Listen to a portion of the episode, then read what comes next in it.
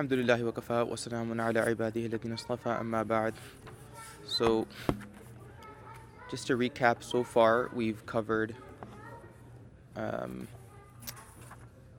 five praiseworthy traits from Imam Ghazali's text Al-Arba'in fi Usul al-Din so we've covered tawbah we've covered uh, fear or so tawbah which is repentance we covered fear which is khawf we covered asceticism which is zuhud we covered patience which is sabr we covered yesterday gratitude, which is shukr.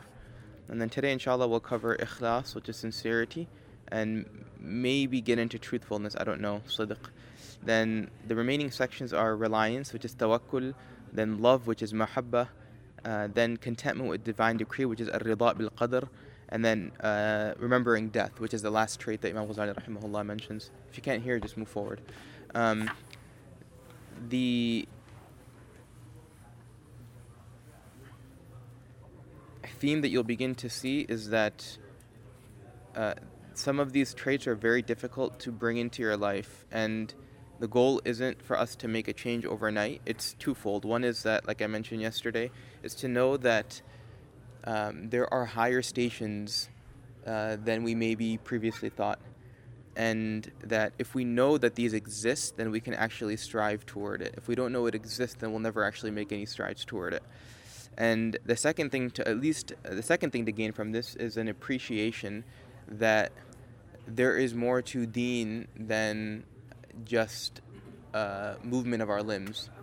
There's the heart, there's a connection with Allah, there's depth in worship, there's depth in interactions, and uh, this makes this creates a taste for deen and unless you have a real taste for deen, it's difficult to want to progress in your deen.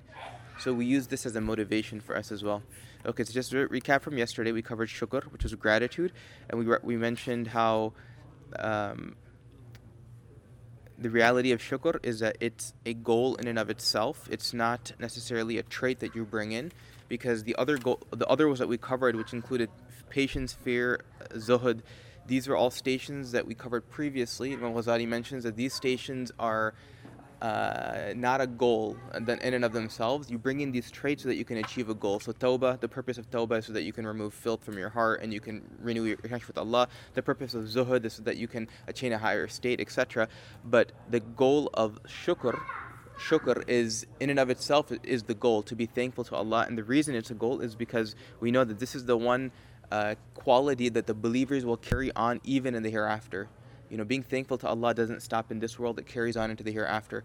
Um, you know, the we will be thankful even in the hereafter, but there'll be no need in the hereafter for tawbah, there'll be no need for zuhud, there'll be no need for patience or sabr. You'll get whatever you want in Jannah. But thanks to Allah or praise or, or gratific- uh, gratitude toward Allah Ta'ala, that'll never end. So that was kind of the highlight of yesterday, what we covered. Um, we also talked about um, the, what it means to praise Allah Ta'ala. Uh, we talked about how Allah Ta'ala is fa'il haqiqi, He's a true doer of everything. And when a person truly appreciates that Allah is fa'il haqiqi, then and only then can you truly appreciate Allah Subhanahu wa Ta'ala. But if our belief in that is lacking, then it'll be difficult to gain a true appreciation for Allah. Um, we talked about um,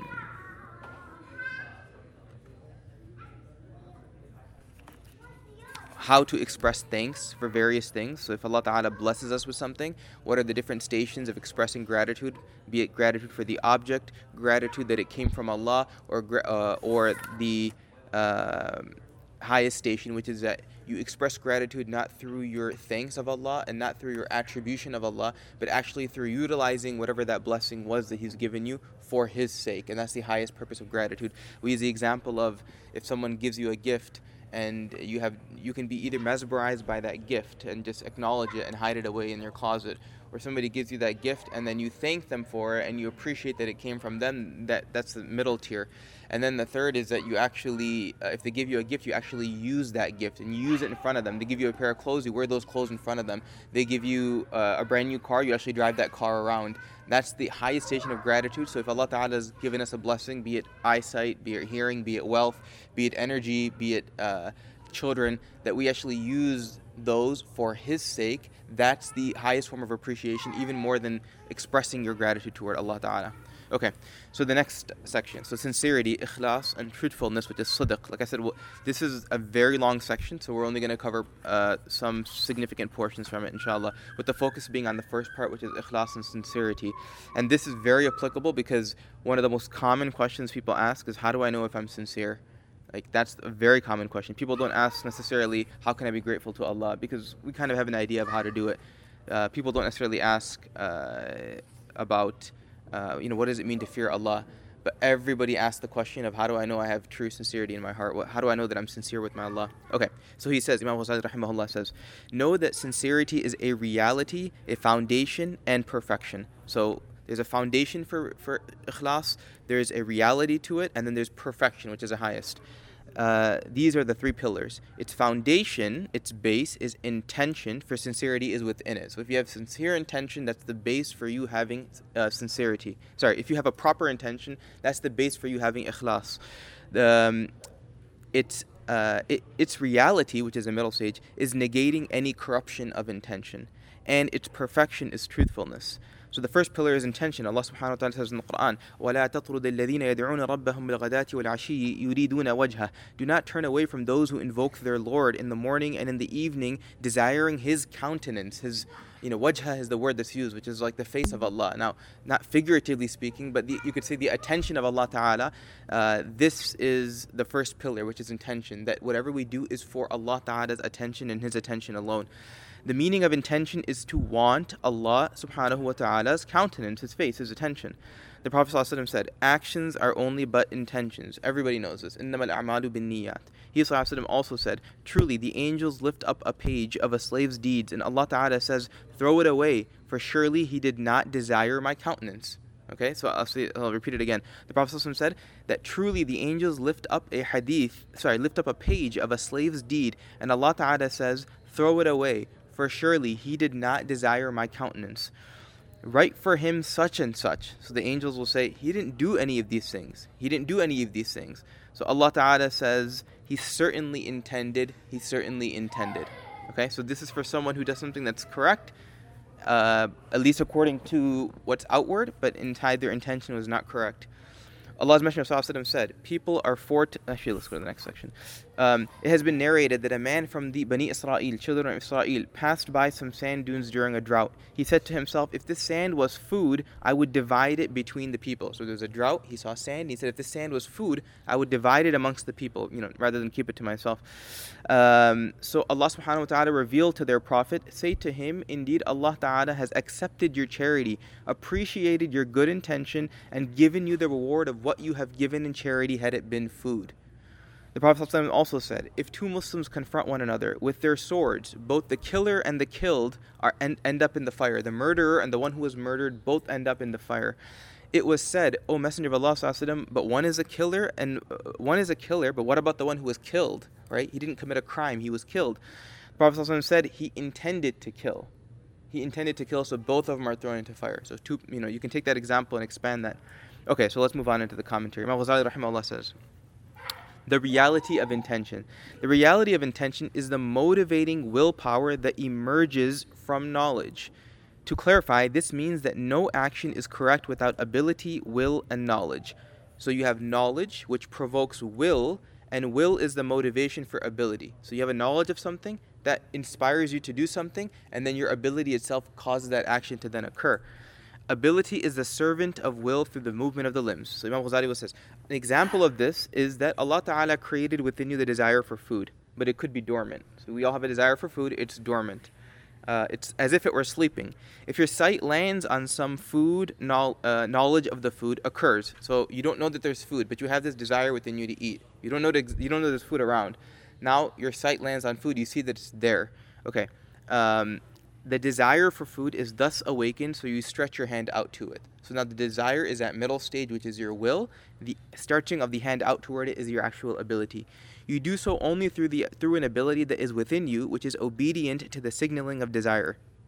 Desire is awakened through the attainment of knowledge, which in turn is gained from sensory observation. Okay, so let's give you another example. You have wealth that you want to give, right? Now, you don't have the opportunity to give wealth. So that desire is within you, it's just dormant, it's sleeping. Now somebody comes and says, Hey, I'm collecting money for this cause. Or somebody approaches you and says, You know, I'm in need, I need some support.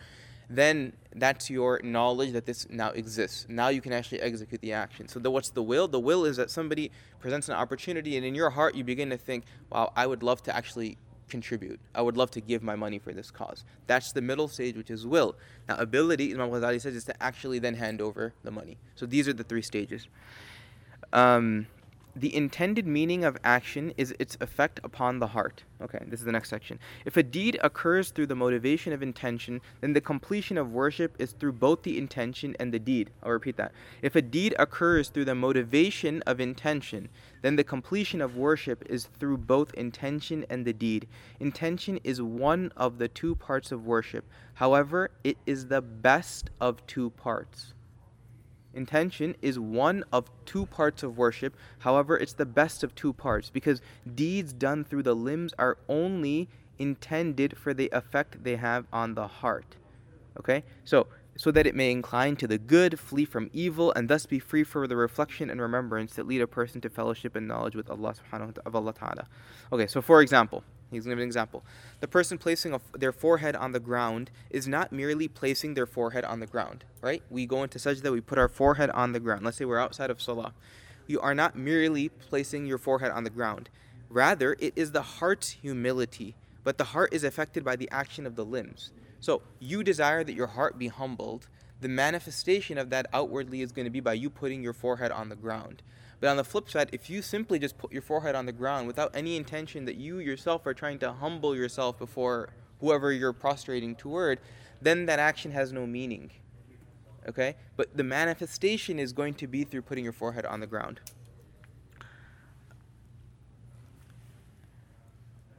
Uh, the purpose of zakat, for instance, is not giving up possessions. Rather, it is removing the vile quality of stinginess, which is by cutting off the heart's relationship with wealth. So when Allah Ta'ala has commanded you to give zakat, it's not just a burden for you that you now have to cut and calculate 2.5% of your wealth and you have to give it to some cause. It's not the goal of zakat. That's the outward manifestation is that you calculate and subtract wealth out. But that's not the purpose of zakat. The purpose is that this, so that from, from your from your attachment to your wealth, that stinginess can be removed from it. We want to hold on to it, and for us to think that I have to give up five hundred dollars or thousand dollars or whatever, depending on your uh, income, ten thousand dollars every year, that removes stinginess from the heart. So the man, so you have it. So so the manifestation of that is going to be removal of your wealth physically, but the purpose is not that. So, similar, so Allah Ta'ala desires is for us. So when we're calculating our zakat, if in our hearts we're thinking that this is just a terrible burden on me and it's just making me you know uh, it's basically just an unnecessary difficulty that Allah's putting me through which is calculating zakat and removing it and that's the problem. But if in our own heart we recognize that you know what I need to remove my attachment to my wealth that's my goal. I'm attached to my wealth I want to remove that emotion or that feeling or that sense of ownership so my the manifestation of that is going to be by giving zakat okay? Uh, so that's the example Ghazali uses um, the purpose of slaughtering, so an animal, is not the meat or the blood, but rather by making the heart feel reverence for the religious symbols of Allah Ta'ala. So there's example, every act of worship will have an example like this. Intention is an expression of the heart's inclination to do good, enabling it to attain its purpose. It is better than physical acts that are only intended to channel the act's effects to its desired place, which is the heart. So, you know, salah we perform five times a day it isn't just going up and down in sajda and ruku and uh, and that's that's not the purpose of salah is so that that translates into some effect on our heart now if we were to leave it to ourselves and say that you know what we need to purify our heart and we didn't have salah that was mandated upon us, it would be difficult for us to achieve that goal. So Allah mandates that goal. He imposes this responsibility upon us, not because that's the goal in and of itself, but because the goal is purity of the heart. So by imposing this physical responsibility upon us, he's creating this opportunity for us to purify our heart. Make sense? Okay. Um, for this reason, all acts of the heart have some effect even without the limbs. On the other hand, the action of the limb without presence of heart is worthless and have no effect. So because the goal is the heart, right? So if you have an, a proper intention, but you don't actually carry out the action, there's still benefit because the goal is the heart. It's not the movement of the limbs. The intention is directly affecting the heart. Movement of the limbs does not. So he's saying, on the other hand, you move your limbs, meaning you perform some deed, right? Giving charity or you're praying or coming to the masjid, but you have your heart isn't present there. There's no sincerity or ikhlas, or niyyah isn't correct then it's a completely useless act. It's as if nothing actually happened, although physically it looks like something happened. Whereas with the intention, it looks like physically nothing's happened, but the reality is that's where that that's where the that's uh, the benefit actually occurred.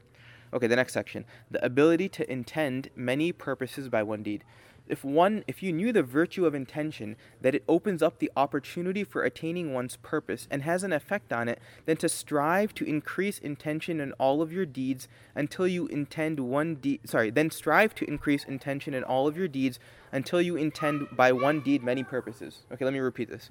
If you know the virtue of intention so this is like a rhetorical you know way of, of, of presenting this. He's like, if you really know how valuable an intention is this is what he's saying if you understood how valuable an intention is. So if you know the virtue of intention and that it opens up the opportunity for attaining one's purpose and has an effect on it, which is the heart, then strive to increase intention in all of your deeds until you intend by one deed many purposes. What's he saying? He's saying that intention is so powerful that you might as well have multiple intentions. The deed itself is not where the power lies. The deed lies in intention. So have multiple intentions for one deed so that you can uh, compound the reward or the benefit that you'll get. Okay, so he, he gives an example. It's a very lengthy example, so I'm just going to summarize it. He gives the example of you have to enter the masjid. So physically walking into the masjid is a single act of worship. Okay? Agreed? Outwardly, it's a single act of worship.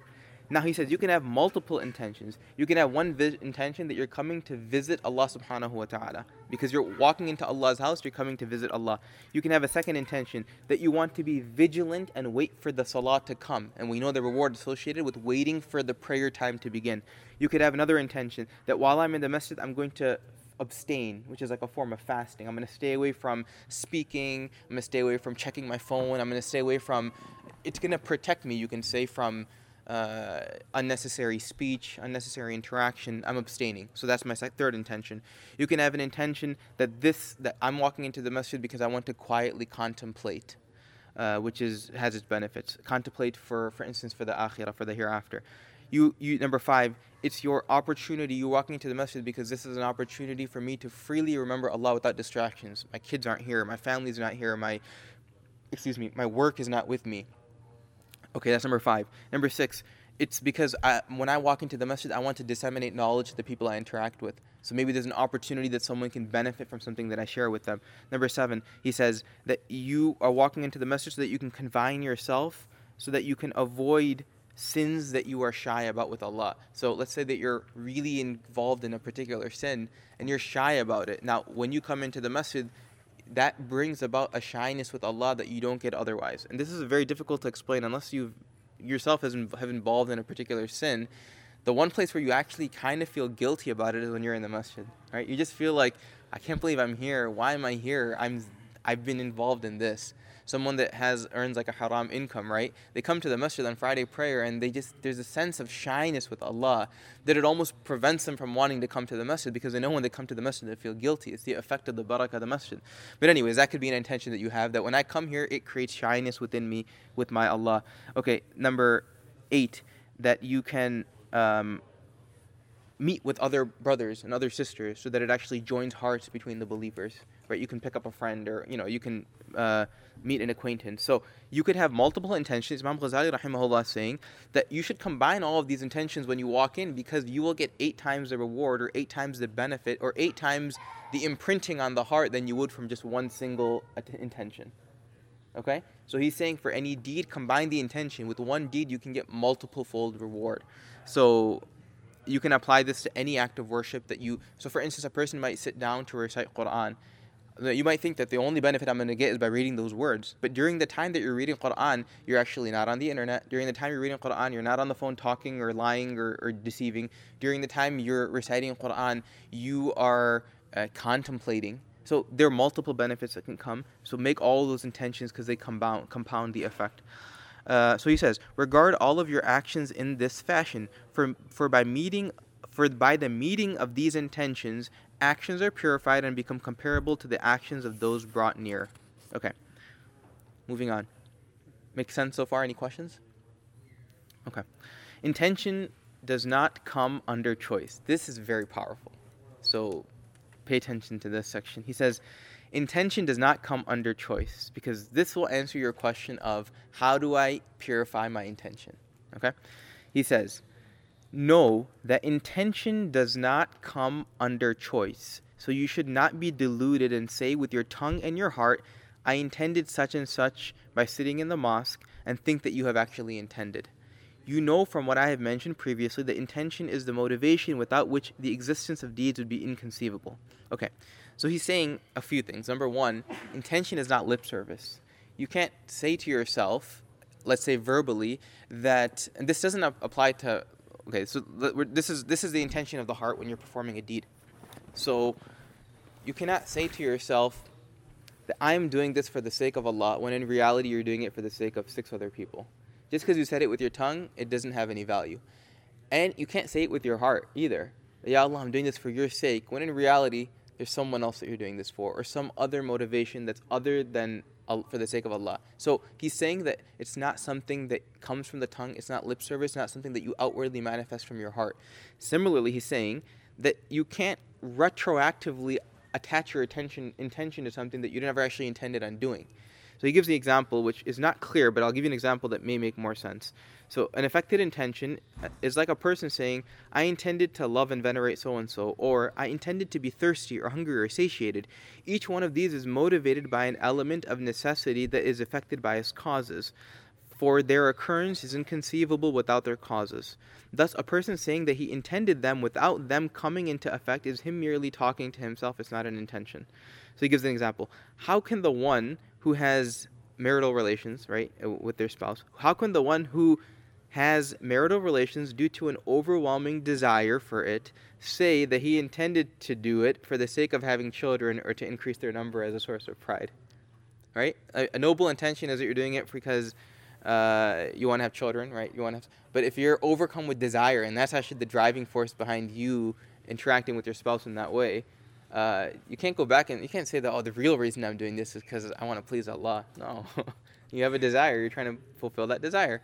Now, another example would be that you know, let's say there's like a long line for food, and you know, whatever, if, whatever iftar dinner time's a long line for food, and the line is super long, and you're like, and then you, you walk in with the intention that you know what I'm really hungry I want to go eat. You go and you look at the line you're like oh my gosh there's 20 people in line. Then you say you know what I'm just gonna sit down I'm gonna uh, I'm gonna with, withhold I'm gonna abstain I'm gonna fast for another five or ten minutes I'm not gonna just give in. Right? That wasn't your intention. Your intention, you're hungry, you wanted to go eat. Now, the fact that the opportunity presented itself for you to have to wait doesn't mean that uh, you can attribute your intention to that retrospectively. Uh, let me try to give another example. Um, you know, you come to the masjid to play basketball, and you're you play you, you're playing, and the salah is not even coming across your mind, and then the adhan for salah goes off, right? And then you're like, oh, okay, I guess I should pray my salah here as well. Now you'll get the reward of praying the salah with the intention of congregation, but that reward of I'm actually going to the masjid for the purpose of praying, you won't get that. So don't say that. Oh, I'm actually, you know, you walk in and the, your father-in-law sees you in the masjid. Oh, what are you doing here? I came to pray salah. You could deceive your father-in-law, but you can't deceive Allah subhanahu wa ta'ala. You came here to play ball. Acknowledge that with Allah. Just be true to Allah that I came here for that purpose. Now, alhamdulillah, an opportunity opened up, so I'm going to partake, partake of it, but I'm not going to get that full reward of leaving my house for the purpose of playing, uh, uh, praying salah. Now, on the other hand, if I timed my playing or I timed my activity with salah, that I know that if I can arrange my basketball between Maghrib and Isha, then I can catch Maghrib and Isha in the masjid, that's a different story. Okay, but it's not that something falls upon you and you go back and say, oh, it's actually because of that purpose. Now, the, the idea being that you can deceive everybody in this world. Uh, but you won't be able to deceive Allah and you won't be able to deceive yourself. So you might as well just be true because Allah Ta'ala will appreciate your being true to Him. Okay? All right. Um, okay, so this next part uh, is important.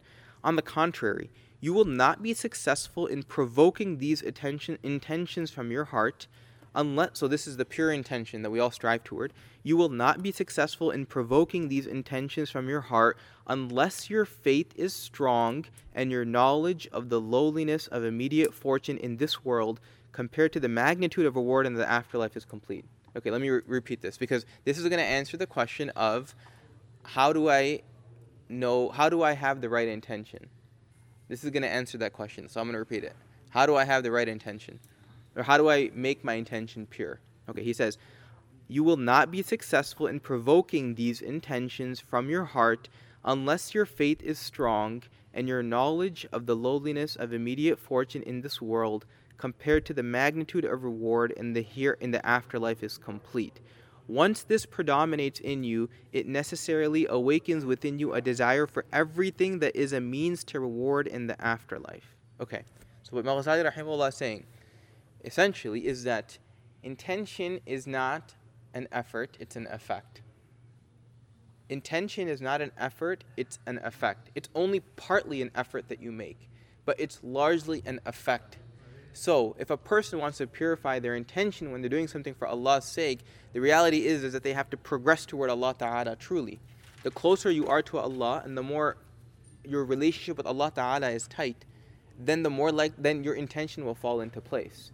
It's not an effort that you can make. You can't, if you have an attachment to dunya and the dunya drives you and everything drives you in this world, people drive you, you know, wealth drives you, uh, that, that's your motivating factor. You can't then make an intention that I'm doing this for the sake of Allah when everything else in your life is actually dunya.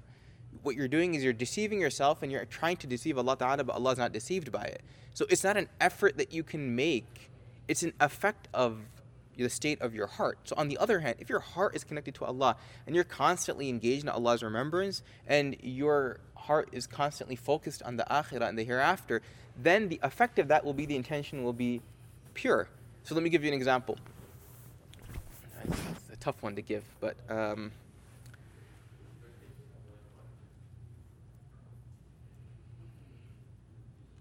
let me see. Um, you know, somebody who comes to the masjid to pray. This is maybe a common one. Somebody asks the question like, and I come to the masjid to pray. I don't know when I come to the masjid to pray. I don't know if I'm praying for myself, sorry, for Allah to show Allah Taala that I that I need Him, or am I praying coming to the masjid because if I don't come once a day to the masjid, that everyone's gonna ask me where I went, or people are gonna, you know, uh, question uh, what kind of a person I am. Okay, so a person who's attached to dunya, they're always concerned about what other people think about them. So no matter what they say to themselves, their intention is when they come to the masjid, their intention is going to be for the sake of pleasing people. And on the other hand, if a person is attached to Allah and their driving force in life is Allah, then no matter what people say about them or think about them, when they come to the masjid, their prayer is only going to be for Allah. Because that's all they cared about anyway. They didn't care about what people thought. Does that make sense? It makes sense. Okay. So that means for us this may be a take home point, that we don't have to get fixated on our intention. We have to get fixated on what our connection with Allah Ta'ala in general is. Because if we can mend that relationship, then the intention will fall into place secondarily or consequently. Many a times we grill ourselves, my intention isn't right, and I don't know, I'm doing this for this and this and this and this. Fine. Continue doing what you're doing, over time, if you make your goal to connect with Allah, that intention will become pure as well. It's a consequence. So don't give up. Don't. Uh, you should. You don't um, over blame yourself when your intention isn't in line with what it needs to be. But recognize that I'm gonna continue what I'm doing, in hopes that through uh, the sacrifices that I make or the effort that I make to Allah, Allah Ta'ala will consequently purify my intention as well. Okay, let's keep going. Ah, do thoughts originate in the mind or the heart? That's a very difficult question to answer. Um, both. And we'll leave it at that. Both. Mm-hmm. I have a question. So you said initially that intention and then action. So action doesn't matter uh, if the intention is not aligned, right? Correct. Um, but now, like you were saying that keep coming. Right? Yes. Yeah, so why would you keep coming? Does the action serve any purpose? Yeah, this means that action has benefit too if the intention was. Okay, so, okay, that's a good question. Like, for example, just mm-hmm. that sometimes I heard that it's not just the inwards, it's also the outwards that matters. Inwards helps outwards, and outwards help inwards. Mm-hmm. If someone, a sister says, I won't take hijab mm-hmm. unless it hits me from inside, right? But on the other hand, if she starts taking hijab, mm-hmm. like do the outward thing first without intention, maybe you know, sometime like there comes a time that our inwards is affected by outward. Yes, absolutely. But the question to that, the counter question to that then is what is the intention to do the outward? Presuming presumably the intention to do the outward is because you realize that you're weak and that you want to become close to Allah or you want to please Allah. So you're going to outwardly manifest things so that your inward also will fall into place. But the overlying intention is going to be for Allah, and that's the point that they your intention your immediate focus right now like if i come to the salah masjid for salah and i know that i'm doing this for 500 people but i know that look i need to do this and i know that i'm weak despite my my current focus intention being corrupt overlying intention is that my goal is to please allah this is a point of my weakness i'm going to keep doing this because my intention above is for the sake of allah does that make sense Whereas if a person keeps coming to the masjid and their only intention is actually not for their betterment, it's just to please people, then they will never get benefit from those deeds. So the question, the, the, the benefit of persisting in deeds is for a person who appreciates that ultimately this is for Allah's sake. Make sense? So you give the example of a sister who wants to wear hijab. It's the same matter. She recognizes that inwardly she doesn't have that motivation, but outwardly she says if I start wearing it, then maybe that'll affect my inside because wearing a hijab is closer to the sunnah than not wearing it. Same for a, a- you know a male, for instance, who decides to have a beard. The same type of thing. If a person says you know what, I'm not going to grow my beard until I actually inwardly manifest the sunnah, then I'll practice the outward. That's fine. But the other approach is that let me outwardly manifest the sunnah with the hopes that the inward will also come out from it. Now you could say that, but if I put it outwardly, then people are going to know what I'm. People are going to think I'm doing it for them, or maybe I am doing it because I want other people to see me. But if underlying all of that is my intention that you know what, I know that there's an akhirah, and I know that I want to please Allah ultimately. So then you'll keep doing that deed and not let that those smaller in, sub intentions come in the way. Does that make sense? So like the example with the beard, for example, say you just grow your beard saying, oh, okay, I want to make it look good and so people will like it and stuff. But then after that, once it grew and everything, you say, you change your intention and say, okay, now I want to please Allah with that. Like, would that be still accepted or you gotta like shave Shave it? and regrow it? so, Yeah. No, I mean you can you can always correct your intention later. You can correct your intention later. This happens often. Sometimes you'll uh, let's say you take on some project, you're involved in some project, some fundraising, or you decide to create an organization, or let's say you decide to set up a conference, right? And you start and your intention is honestly just for the sake of like making people see what you're doing. But then midway through, like your heart almost softens, and then there, sometimes you reach a point and you're like, oh my gosh, you know, like what was I thinking? Like this is important, but I was doing this for the wrong reason.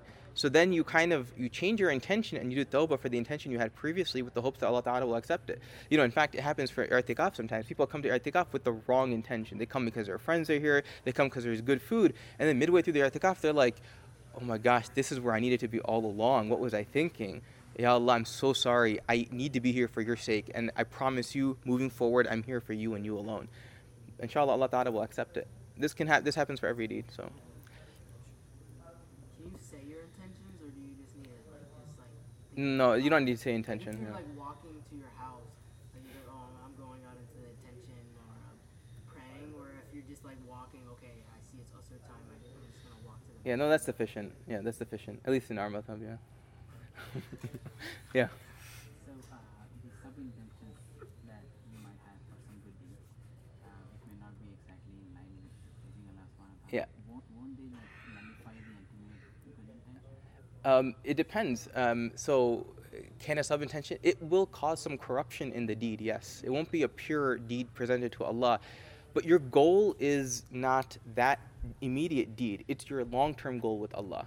So that doesn't mean that okay, you can't stop a deed because your intention is mixed when you enter into it. Especially if that deed is so. For instance, somebody says. um, that I don't know, especially for fard the access acts, but also for sunnah uh, as well technically. But you know, I, I'm not going to go to the masjid for salah because if I go for salah, people are going to be watching me. No, you have to go for salah and try to correct the intention. So, you know, I don't want to recite Quran in front of people because when I recite Quran in front of people, it's because I'm doing it. I want people to think I have a nice voice, right? And that's like riyat kind of. I want people to think I'm better than them, or that doesn't preclude you from actually performing the deed. You go ahead and perform the deed in hopes that Allah Taala accepts it and corrects your intention in the future. You don't stop the deed. That's a trick of shaitan. Shaitan will try to convince you that your intention is poor. Don't actually do the deed, right? So then you'll actually lose out in the long run it is very tricky. The sub-intention thing is tricky, but the purpose is that if a person's ultimate goal is to please Allah, then the individual actions, the individual actions themselves sometimes will have other intentions mixed in.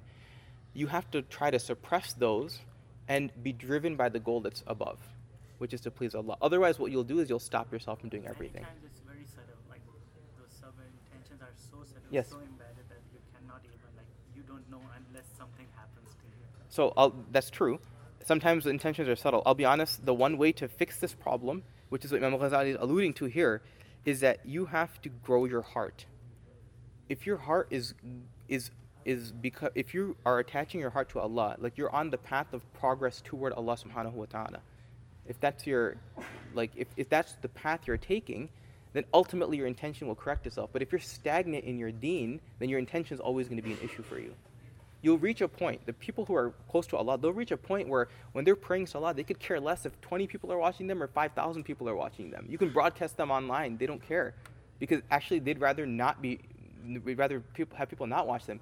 But then the highest state is that they don't even care if people are watching or not watching. The fact that they have to think about that is a distraction for them. This ties into like the zuhud that we talked about a few days ago, right? So that only happens when you reach a certain station with Allah that you, when you're, you know, like for instance, somebody asks for sadaqah, that has a fundraising, like, you know, that they do sometimes in the evening, and you think, like, should I give money right now? Should I not give money right now? If I give money, people are going to see me. Um, people are going to see me, and then if they see me, then my intention is going to be questioned, right? Um, but then if I don't give, then uh, Prophet said I should give openly. So then you're just torn with what to do. But the people that are really connected with Allah, they genuinely do not care what people think. They're thinking, oh, this is for my benefit, for the sake of pleasing Allah. Here it goes. But that experience can only happen once you have developed a, a true relationship with Allah. It can't happen with a weak relationship with Allah. And that's what he's saying. If your love and faith and fear in Allah Ta'ala is deep, then this is a non-issue for you. Inten- I mean, it's always going to be an, inten- an issue, but it's more or less a non-issue for you. But you have to reach that point. So most of us are here. The point is here. So we struggle with our intention. We just sit over here, okay? But if we make progress to here, then intention becomes less of an issue. Sometimes, because we struggle with the intention, it prevents us from actually moving forward. And that's why I'm saying that sometimes you have to forget the intention and just do it. Because you know that my goal is this. Forget my sub intention. My ultimate intention is this. Let me just get here. And what helps the most in this regard is having a teacher or a sheikh because it eliminates the need to have to decide should I, should I not. You just ask that person and they tell you, yes, you should, assuming they're thinking what's best for you according to the sunnah, which usually they are. Then you're removing your nafs from the whole dis- discussion. Your intention is no longer an issue, and I think this is the easiest way to, to progress toward Allah. When you have choice, then it's a problem. But when choice is removed from you, right, uh, of course, in line with the sunnah, and choice is removed, then life is just a piece of cake. You're not thinking, should I, should I not, because I, I just have to do it. There are certain things that you're going to want to do that your teacher will say, no, you shouldn't do this, right? And you're like, oh gosh, I'd love to do it, and, the, and vice versa. So then intention becomes less of an issue. Your goal is to please Allah Ta'ala. You'll get to that goal, and then you'll have to not worry about it as much. Okay. Uh, I don't know if I confused you or made things more clear. So, so in hadith we have like some uh, some categories of people who will be thrown in the hellfire, even even though they fought uh, in the path of Allah and they died. Sure, sure. And people who uh, taught Quran rest, uh, in their entire life, but Yes. still they'll be thrown in the hellfire. So those people, I guess, for them the ultimate intention was only to impress people, Yes, right? correct. Not, not impressing Allah was not their ultimate goal. That Correct. the reason they were. That's correct. Their goal was not to please Allah it's to please people. So many times it's not pleasing other people, but it is a custom and what our forefathers are doing, that's why we are doing it. Yeah. Where, where this category will fall. That, I mean, that's not as bad as doing it for the sake of other people, but that's not, and we're actually, we haven't even gotten to that section, unfortunately. We might not, which is okay, it's fine. But that kind of falls in the middle. I mean, you want the spiritual value of the deed. You won't get that if you're doing it for the sake of your forefathers or because your family is doing it. That doesn't, that doesn't preclude the legal obligation. You still have to do the deed. For instance, if it's salah and fasting, you still have to legally, you're obliged to do it, even if your intention is not there, per se. Um, but that is not as bad as doing it for other people, but it's definitely not at the level of doing it for Allah's sake. Now, sometimes you can use it as motivation, right? And this is why we, as a community, we fast because Allah Taala. Um, okay, let me put it. Let me give you an example. This may, may actually make more sense in, in light of everything. Like fasting is a communal obligation, right? Why did Allah Ta'ala make it a communal obligation? He could have said that, you know what, throughout the year, you have to pick five, 30 days on your own of when you have to fast, right? So now, that would be very difficult to do because you'd have to somehow like figure out when you're going to do it. So Allah Ta'ala assigned us Ramadan, you have to fast for these 30 days. Now, you could say that, okay, Ramadan's an obligation, I need to fast in Ramadan. If I don't fast, then people are going to see that I'm not fasting. That's a problem. But then you can ask yourself that, you know what, I'm weak. I know I need to fulfill this obligation. I- My motivation may at this point be because I don't want other people to see what I'm doing. But the reality is that Allah Ta'ala created this, He's forced this upon me because I'm a weak human being. If I was strong and I could rely upon my pure intention, then there wouldn't need to be a Ramadan. But because there is a Ramadan, it eliminates the need to have to worry about your intention. You just have to do it, I have to do it, I'm not going to think about why I'm doing it. Make sense? Okay. Um, I just want to see there's an important point or two that he covers because I want to wrap up otherwise by 8. So.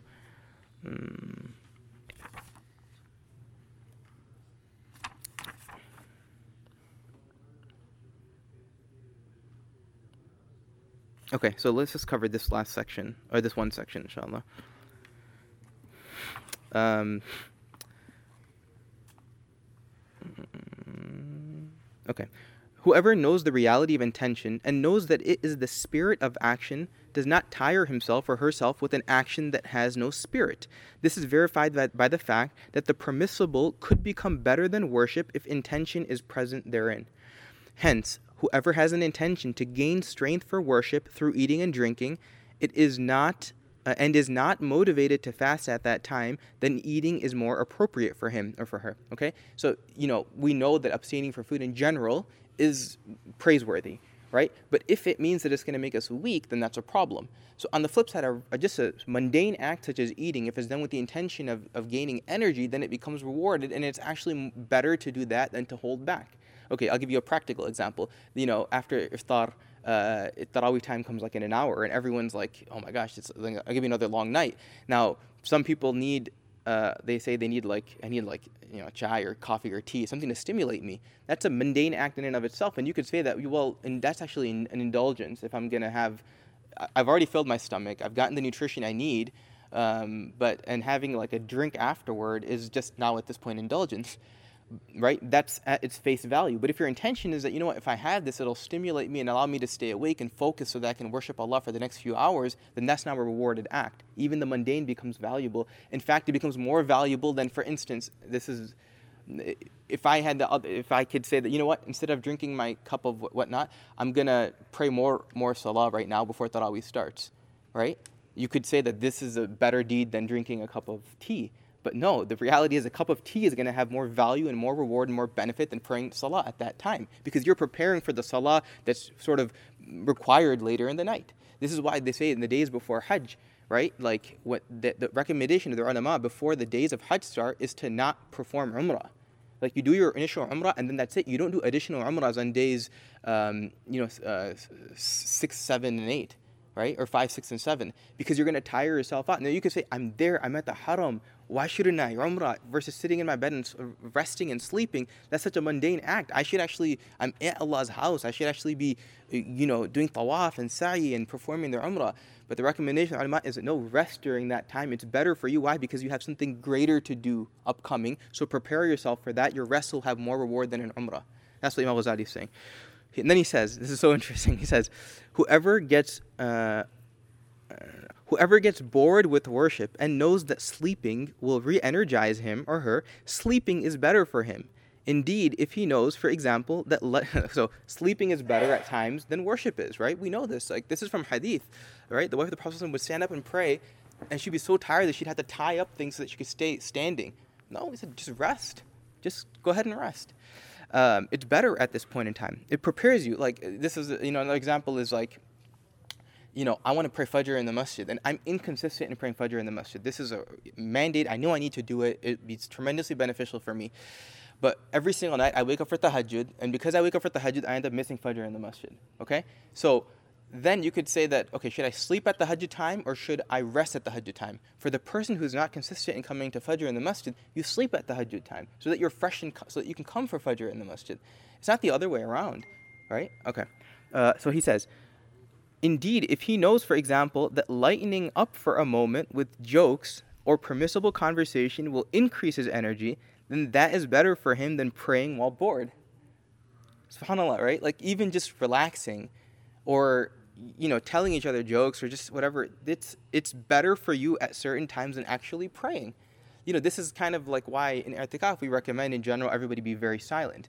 But there's some periods of time, for instance, at dinner, where it's kind of like just go ahead and relax because you need this. You have a lot more to do at night in terms of ibadah and remaining silent. You know, so there's period. Otherwise, we could be strict and say that you know what, i'tikaf is a place where you should be silent unless it's necessary to speak. You know, so just that's it. But no, I mean, it's human nature to have to have a little bit of time where you get to relax. So it's built into it's we we built it into the schedule. Imam Ghazali is saying that it's it's important to have this because it motivates you further. So he says then that is better for him than praying while bored. So if you're bored, right, you're reading Quran, you're just like, oh, this is just, why am I doing this? Go up, take a stroll, go shoot some hoops in the gym and come back, unless you're in Itikaf. Go shoot some hoops and come back. You know, go for a walk. Uh, you know, just do something different. You don't have to just force yourself. You're going to tire yourself out, and it results in what you call like burnout. And this actually applies to not just ibadah, but also to like service of deen. You know, many of us, we do a lot of work and khidmah of deen. And it's important to pace yourself and have gaps in between where you spend for yourself and for your family, etc. Because otherwise, what happens is you spend the first 10 or 12 years of your life just serving, serving, serving, and you burn out. And by age 40, you no longer want to serve deen. People oftentimes, they, you know, they get on like, you know, I don't know, masjid boards, for instance, burned out. They disappear from deen. So you have to pace yourself in everything, ibadah, service, etc. You, you, you need that, that relaxation. The Prophet says, said, truly, Allah does not get bored until you get bored.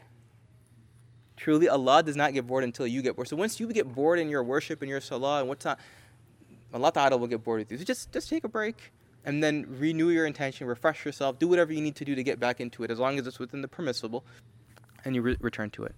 Um, and just some hadith about this. Abu Darda anhu said, Indeed, I relax through some amusement so I relax through some amusement so that it may be a support for me upon the truth. Ali radiallahu anhu said, Let the heart rest, for indeed if it is forced, it will be blinded. Okay, so inshallah we'll stop here. Um, there's more. We didn't talk about sidq, which is truthfulness, but anyone that wants to, they can obviously read the text, but it's basically uh, understanding what a sadiq is and siddiqeen. Those are people who are true inwardly and outwardly but that's a whole other section that we won't probably won't be able to cover. But may Allah subhanahu wa ta'ala grant us tawfiq to uh, rectify intentions such that it's in accordance with, with, with, what's pleasing to Him. May Allah ta'ala uh, make us true servants of His who do things for His sake and His sake alone. Uh, may Allah ta'ala reward us immensely for our efforts uh, in this life, for our sacrifices in this life, um, such that we may reward, may we receive a reward from Him in the hereafter. Wa akhiru da'wana alhamdulillahi rabbil alameen.